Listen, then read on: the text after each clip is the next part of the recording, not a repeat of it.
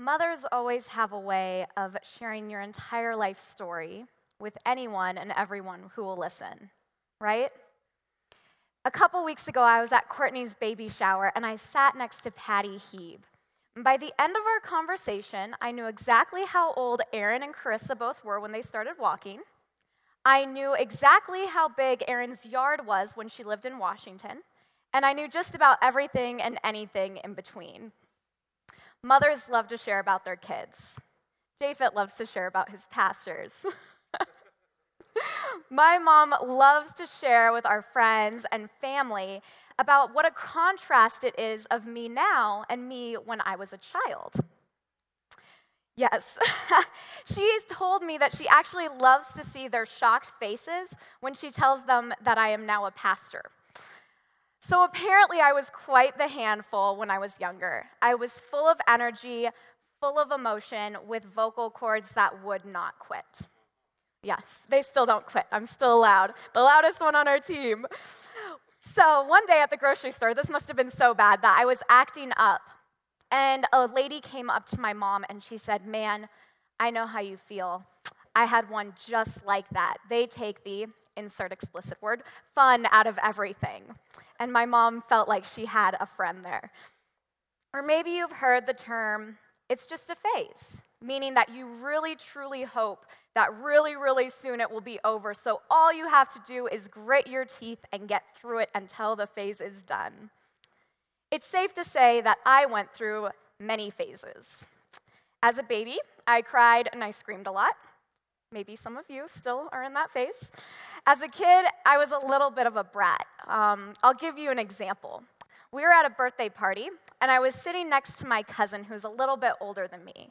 And he was known to always correct people's grammar. He was a know it all. He would always make these slide remarks just to get under your skin. He knew how to push every single one of his siblings' buttons, every single one of his cousins' buttons, and he would do it at the best times possible.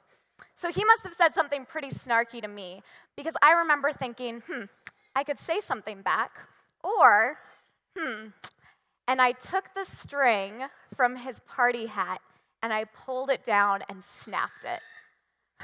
I was very resourceful as a child. and so obviously, I couldn't show my mom or my aunt um, the wound that his harsh comment left on me, but he sure could show them the bright red line that went across his entire face. I have a few more stories that I probably could share with you, but for your sake and for mine, I'm just going to keep those to myself. Thank goodness it was just a phase, right? If you read Daily Walk this week, um, you will notice that many times I reference Kristen Ivy and Reggie Joiner's work on the Phase Project. And so the Phase Project says it's just a phase, so don't miss it. Meaning a phase is a time frame in a child's life where you can leverage distinctive opportunities to influence their future. It's a collaborative, ongoing effort assembling the classic and the innovative research with a very practical application.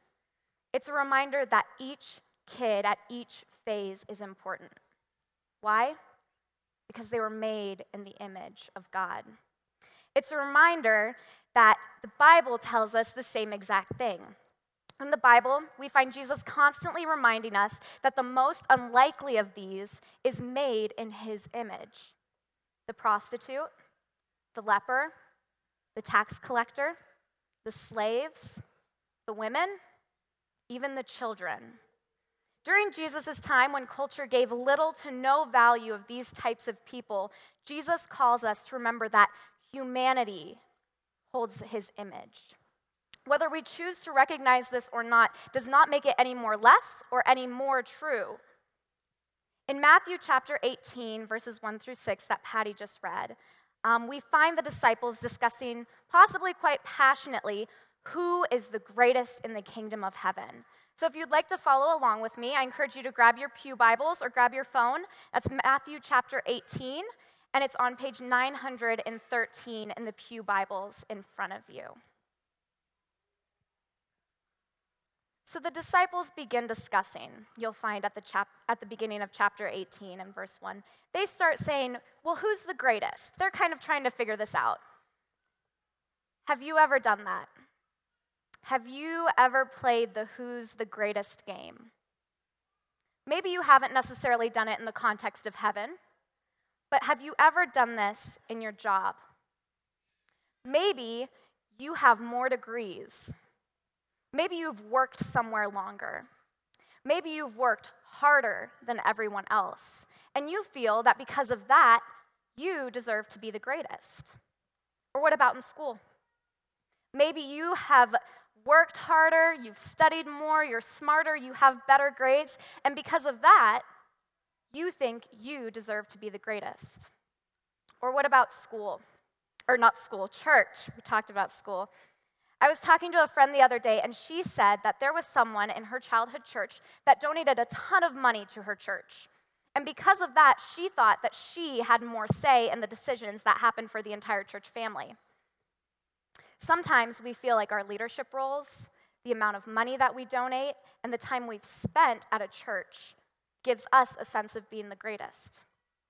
Interestingly enough, having more degrees, working harder than everyone else, giving more money, being given more responsibility, going to church every weekend, reading the daily walk every single week, inviting your neighbors over to your house for dinner doesn't make you any more made in God's image than the atheist than the rude neighbor that throws trash in your lawn, than the drug addict, than Hillary Clinton, than Donald Trump, than the homosexuals, than women, than children. But Jesus reminds us that we should always strive for it to be on earth as it is in heaven. In the Greco Roman culture at this time, they looked down upon children. They were in no way the greatest, and in no capacity had anything to teach us. So when Jesus brings a small child into his inner circle of disciples and says to them that whoever humbles themselves like this child is the greatest in the kingdom of heaven, it was radical. Almost as radical as if I were to say to you that what we do here at church for our kids might be more important than anything else we do here at church. For those of you who came to a new kind of leader training that Pastor Eli and I did, that sentence might sound pretty familiar. We referenced uh, Reggie Joiner's book, A New Kind of Leader. And in that book, he says, It may not seem like what you do for a kid is all that significant.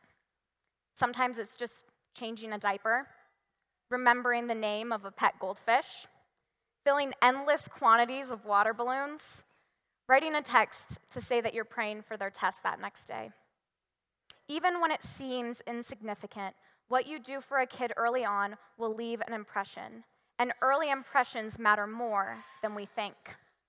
He then goes on to share early childhood development research um, from the World Health Organization, and they report this. The early years of life are crucial in the influence and range of health and social outcomes across the life course. Research now shows that many challenges in adult society, mental health problems, obesity, stunting, criminality, heart disease, competence and literacy and numeracy have their roots in early childhood. So, if it's important to start guiding and guarding the mental and physical health of a kid now, then what about their moral, their emotional, their relational, and their spiritual growth? Churches worldwide have been focusing on youth and young adults because we've begun to feel the effects of the mass exodus from our churches. Research is beginning to show that it's not the youth and young adults who are making the decision to leave, they're just leaving, but that the decision is actually being made in middle school. Middle schoolers are starting to solidify their thoughts and opinions at this age, and they begin asking themselves questions like Is a faith community really important? Is God really important? And that age is starting to get lower and lower where they're making these decisions and solidifying their thoughts and opinions on church and God. Jesus takes our interactions with kids extremely seriously. He goes on to say this if you're following along in Matthew 18 Whoever receives one such child in my name receives me. But whoever causes one of these little ones who believes in me to sin, it would be better for him to have a great millstone fastened around his neck and drowned in the depth of the sea. That's pretty heavy. How we treat, interact, and show Jesus to kids is important. Thomas and Sunita sons Emmanuel and Masota don't ask if they're going to church on Saturdays. Instead, they ask their parents, Are we going to see Jesus today? At their young ages, Emmanuel and Masota are beginning to solidify their thoughts about a faith community and about God. And because they have parents who show them Jesus, because they have small group leaders who show them Jesus, because they have all of you showing them Jesus, to them it's not going to church. To them, they're going to see Jesus. So when you come to church on Saturdays, how are you showing Jesus? When Masota and Emmanuel walk into these doors, how do they see Jesus in you? Is it in your conversations? Is it in your worship when we pray and when we sing? Is it in the way that you take time to greet them, say hello, and ask about their week?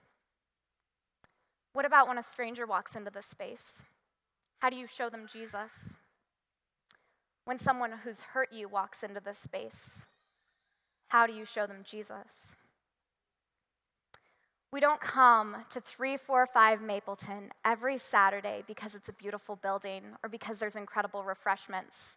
We don't come here because it's the only place that God's presence resides and it's the only place that we can come to worship at. We don't come to go to a building that we call church, but we come to encounter a people that we call church, to encounter a people who reflect Jesus. In their book, Growing Young, Kara Powell and her colleagues went through extensive research to what keeps a church growing young, what keeps teens and young adults and kids seeing value in faith communities. They share about preaching and social media in one of their blurbs, saying this While we hold the Word of God with the highest value and respect, we believe that verbal proclamation is just one form of expression. Given that young people are especially dialed into relationships, might your time crafting a gospel centered community be worth as much attention as preaching? After all, young people who want top notch preaching can download sermons from amazing communicators nationwide, but they can't download a vibrant community. I sometimes worry that many of us think that if we give a kid or a teen or even an adult the correct information, that it will be life giving. Although information is important, it can never take the place of a vibrant community. After all, it's recorded in John 13, Jesus saying something about how people will know we follow him.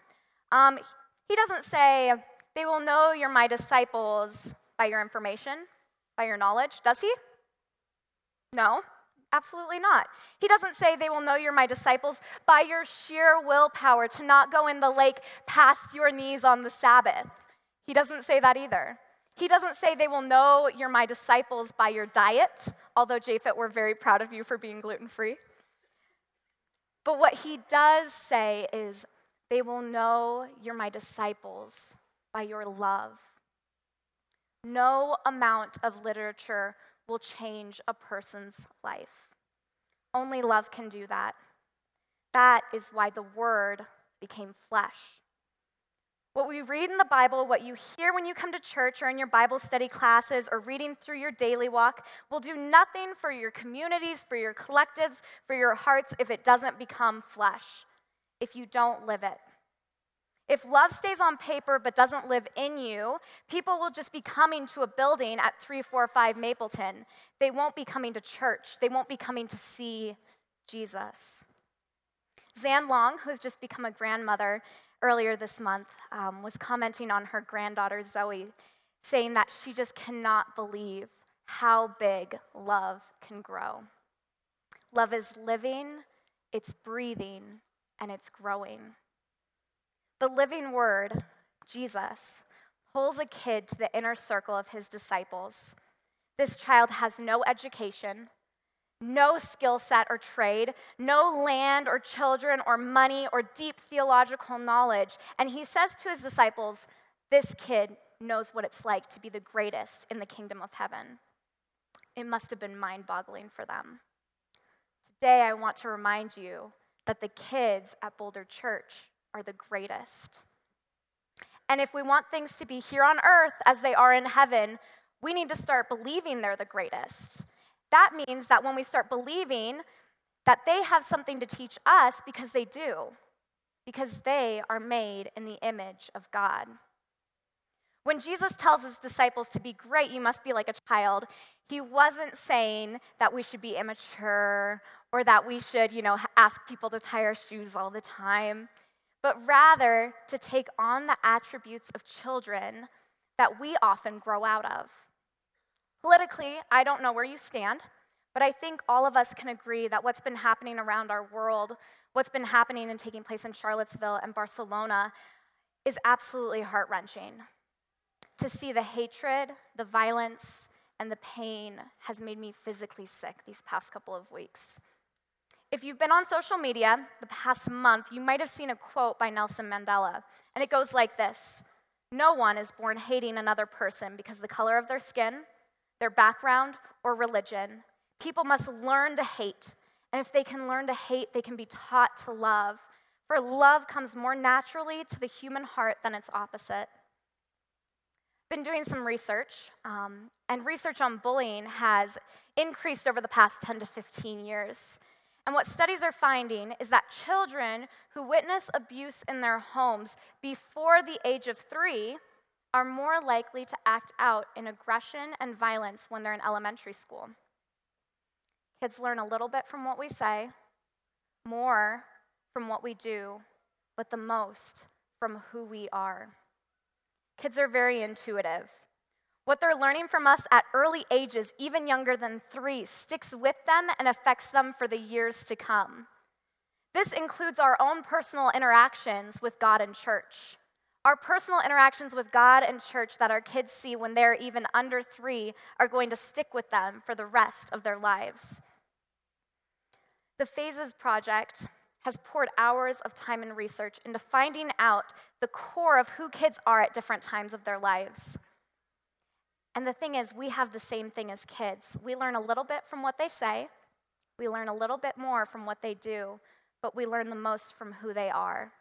So I'm excited to share with you about this project and their research and how their language not only can help us understand kids, but help enrich their faith journey, but also how these main phase groups can teach us something more about how we can be made in the image of God. When Jesus told his disciples that the greatest was one that becomes childlike, it was crazy talk. How could becoming lesser mean you're being greater? Jesus tells us that kids are the greatest example of the kingdom of heaven. And he uses kids today that we can learn from. It could be through your own children, it could be through your grandchildren, the kids you see here at this church. Sometimes we stress about all the things that we think we need to teach our kids about life, about God, but really, they have so much to teach us. I'm going to invite my friend Masoda up. He's down here. We're going to first, we're going to talk about four different age groups. And so this age group is Masoda's, and this covers ages zero to four. Hey, Masoda. So zero to four is Masoda's age. How are you, buddy? Want to come with me? All right. And his big brother came up here with him, Emmanuel. We talked about you guys a little bit earlier. You guys came to see Jesus today. And so, from the ages of zero to four, kids are learning to walk, talk, feed themselves, run, climb, put their shoes on, but first they learn to take their shoes off, right? They're learning about the world around them, what they're capable of, what they need in that environment is safety. At this age, Masoda's asking himself, Am I able? He doesn't say it out loud, but he's constantly wondering what he's capable of, and he needs a safe environment to do that. Our job is to embrace kids Masoda's age, to embrace them, to love them, to create the safest and most loving environment that they can learn and grow in, to show them that God is a God of safety. Masoda has learned a lot at his young age, and he honestly probably knows more languages than most of us in this room, huh? Yeah, very smart. But he still has a lot to learn. Sometimes we feel like we have more to teach Masoda, but he really has more to teach us.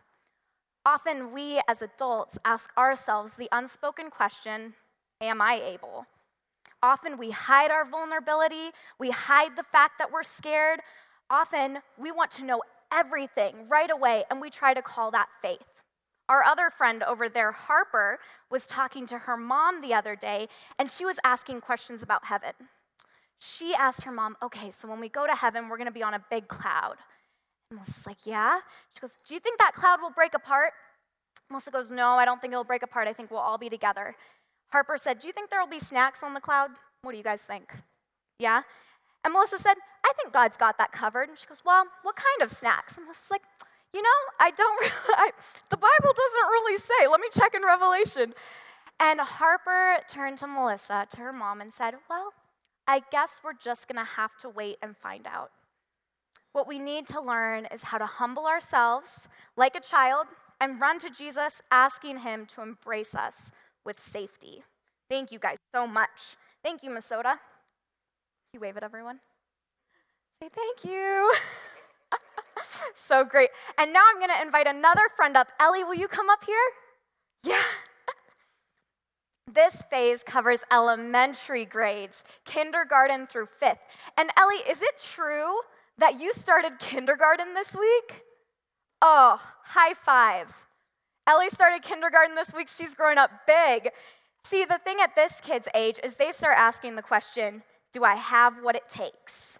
Right? Do I have what it takes? They start to notice differences in their talents and skills. They're learning what games they like better, what colors they like more. What's your favorite color right now? Pink and purple. Good choice.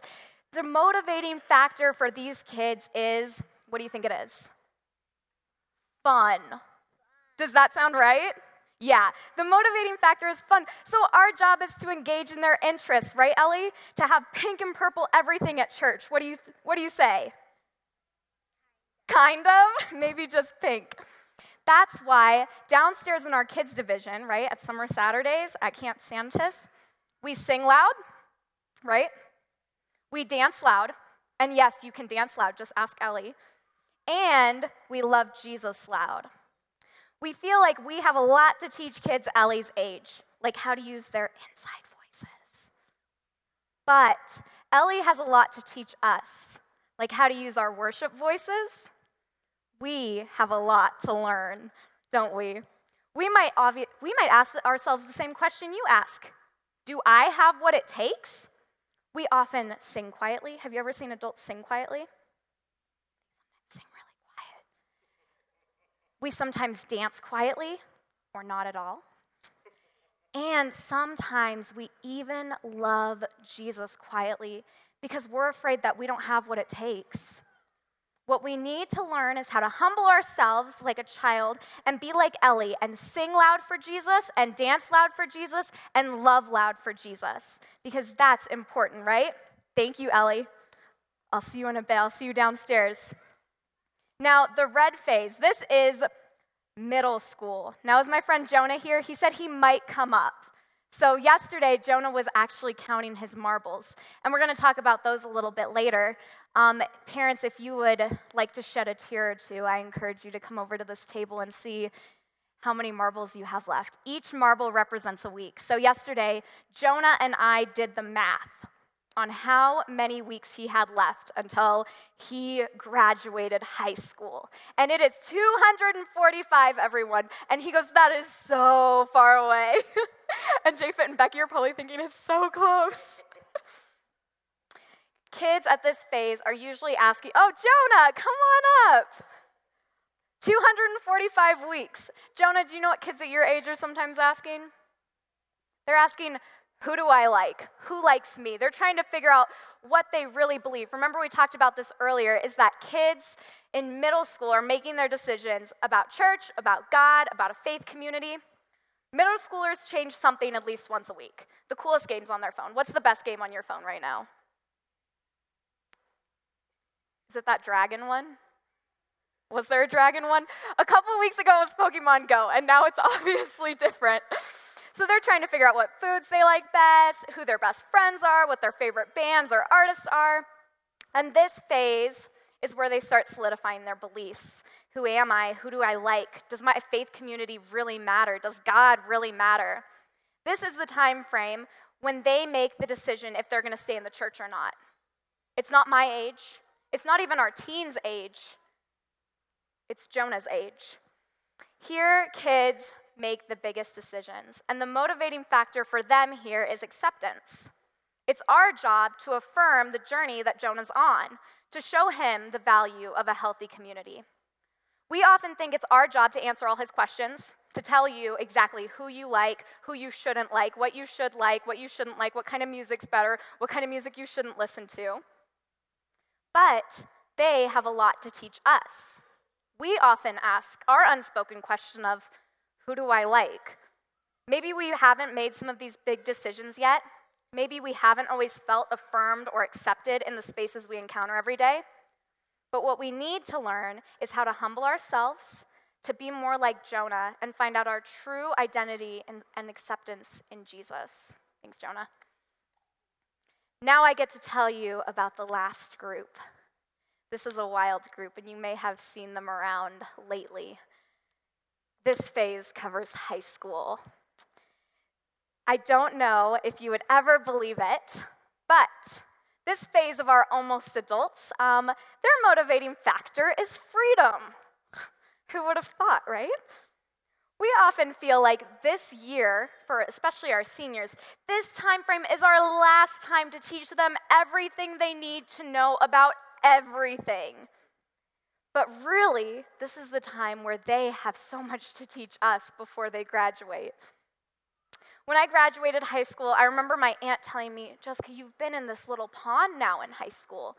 And now that you turned 18, now that you've graduated, the whole world is open to you. You could move anywhere, you could study anything, you could work anywhere, you could be anything. And I was so overwhelmed. And the question this phase asks is, what's next? I could go anywhere, study anything, do anything. It was kind of scary, but it felt like freedom. We all have an idea of what freedom is, but as we grow up, we replace freedom with reality. Our seniors can teach us a ton about freedom, and it's exhilarating. It's our job to mobilize their potential. Not to suck them back into reality, but to learn from them that reality is not defined by who we are, but by whose we are. And whose we are is free indeed. They teach us that our reality shouldn't define our freedom, but our freedom in Jesus should define our reality. So, right now, I'd like to invite the seniors that are here up. Yes, that's you. That's you. Tommy. all right, so all of our seniors, please come up at this time. We are privileged to have you here at Boulder Church, to have you spending your last here, year here teaching us about what we need to know. Yep, all the way up, all the way up. And so I'm also going to invite our elders to come forward and our small group leaders. Um, and so if you could go and grab some of the marbles and cards for our students that are up here, that would be fantastic. So we have an incredible group of elders that love you an incredible pastoral staff that loves you, um, and you have some incredible small group leaders that love you. And so we're excited to take some time to be able to pray over you um, and to wish you best on this, this next year of life. So I'm going to steal Darian's jar. This right here is a little jar, um, and it has 40 marbles in it. Okay? Um, these kids, I checked, I have a special little app. Most of them Annalisa has 38. Josh has 38. Tommy, Alex, a few of you have 40 or 39. That's how many weeks they have left until they graduate, until many of them are going to leave us, and we're going to miss you a ton. And you'll also find in here a bouncy ball. This bouncy ball is going to represent your last week. This represents graduation, and this is when you are free. This is where you can go anywhere, you can do anything, you can be anything. And so we're just really thankful for. Oh, can we get Alex Messersmith too, please? Thank. Oh, got it. Great. All right, and so we're going to take some time to pray over these kids, and I just want you to take a moment, look at their wonderful faces, and remember to ask them what, to, what there is to know about life. So let's take a moment to pray over these wonderful kids. Jesus, I want to thank you so much for each and every senior that's up here today. I want to thank you for their love and their hearts of service um, and just the incredible people that they are. And so, Jesus, as they go into their last year of high school, um, help them to remember that they are being prayed for, they're being thought of, um, and that they always have a home that they can come back to. God, I pray for them that as they go through their journey, um, that they continue to learn more about you, and that as they continue to learn more about you, they share what they've learned with us. That we may learn from them each and every week, and that we may utilize this last year to soak up all the incredible, wonderful information they have about you, all the incredible experiences they've had with you. So, Jesus, we pray for them. We pray that you keep them, that you hold them, that you love them. We pray all of this in your name. Amen. Thank you, guys. Although we go through different phases in how we relate to Jesus and how we connect with Him, being a follower of Jesus is not a phase. Craving safety, fun, acceptance, and freedom in a relationship with Him is not something we should ever grow out of. Jesus pulls a child into the circle of disciples and says, Doesn't matter how old you are, it doesn't matter how much money you have, it doesn't matter how much information you know, none of that matters. What matters is that you have a childlike heart. What matters is that you find safety in Jesus. What matters is that you find fun in Jesus. What matters is that you find acceptance in Jesus. And what matters is that you find freedom in Jesus. So, my last question for you today is how are we becoming like children? How are we becoming vulnerable and running to a God who is safety? And how are we reflecting the image of God and being safety to others? How are we letting loose? and having fun with a God who was the inventor of creativity, imagination, fun, and laughter? And how are we reflecting the image of God, showing others that Jesus is fun? How are we finding our identity in Jesus and reminding ourselves that God accepts us fully? And how are we reflecting the image of God and accepting others regardless of their race, their gender, their social status, because they are made in the image of God. How are we embracing the incredible freedom given to us through Jesus? And how are we reflecting the image of God and sharing in that joy of freedom together? My hope for all of us today is that our eyes are open like the disciples, that we are reminded of all the kids that Jesus brings into this space into our circle, into our church. That we are challenged with the call to create the best environments for them to learn and to grow, but that we also open up our hearts to learn and grow. There is just as much worship downstairs at Camp Sanitas as there is upstairs, and I can tell you that. That by serving a child, we're serving Jesus. By learning from a child, we're learning more about the image of God than we could ever imagine. My hope for us today is that we learn from the kids, that we learn to sing loud, dance loud, and love Jesus loud. And my prayer for you all today is this is that Jesus blesses you with safe hearts, that Jesus blesses you with fun loving hearts, that Jesus blesses you with accepting hearts, and that Jesus blesses you with free hearts. Amen.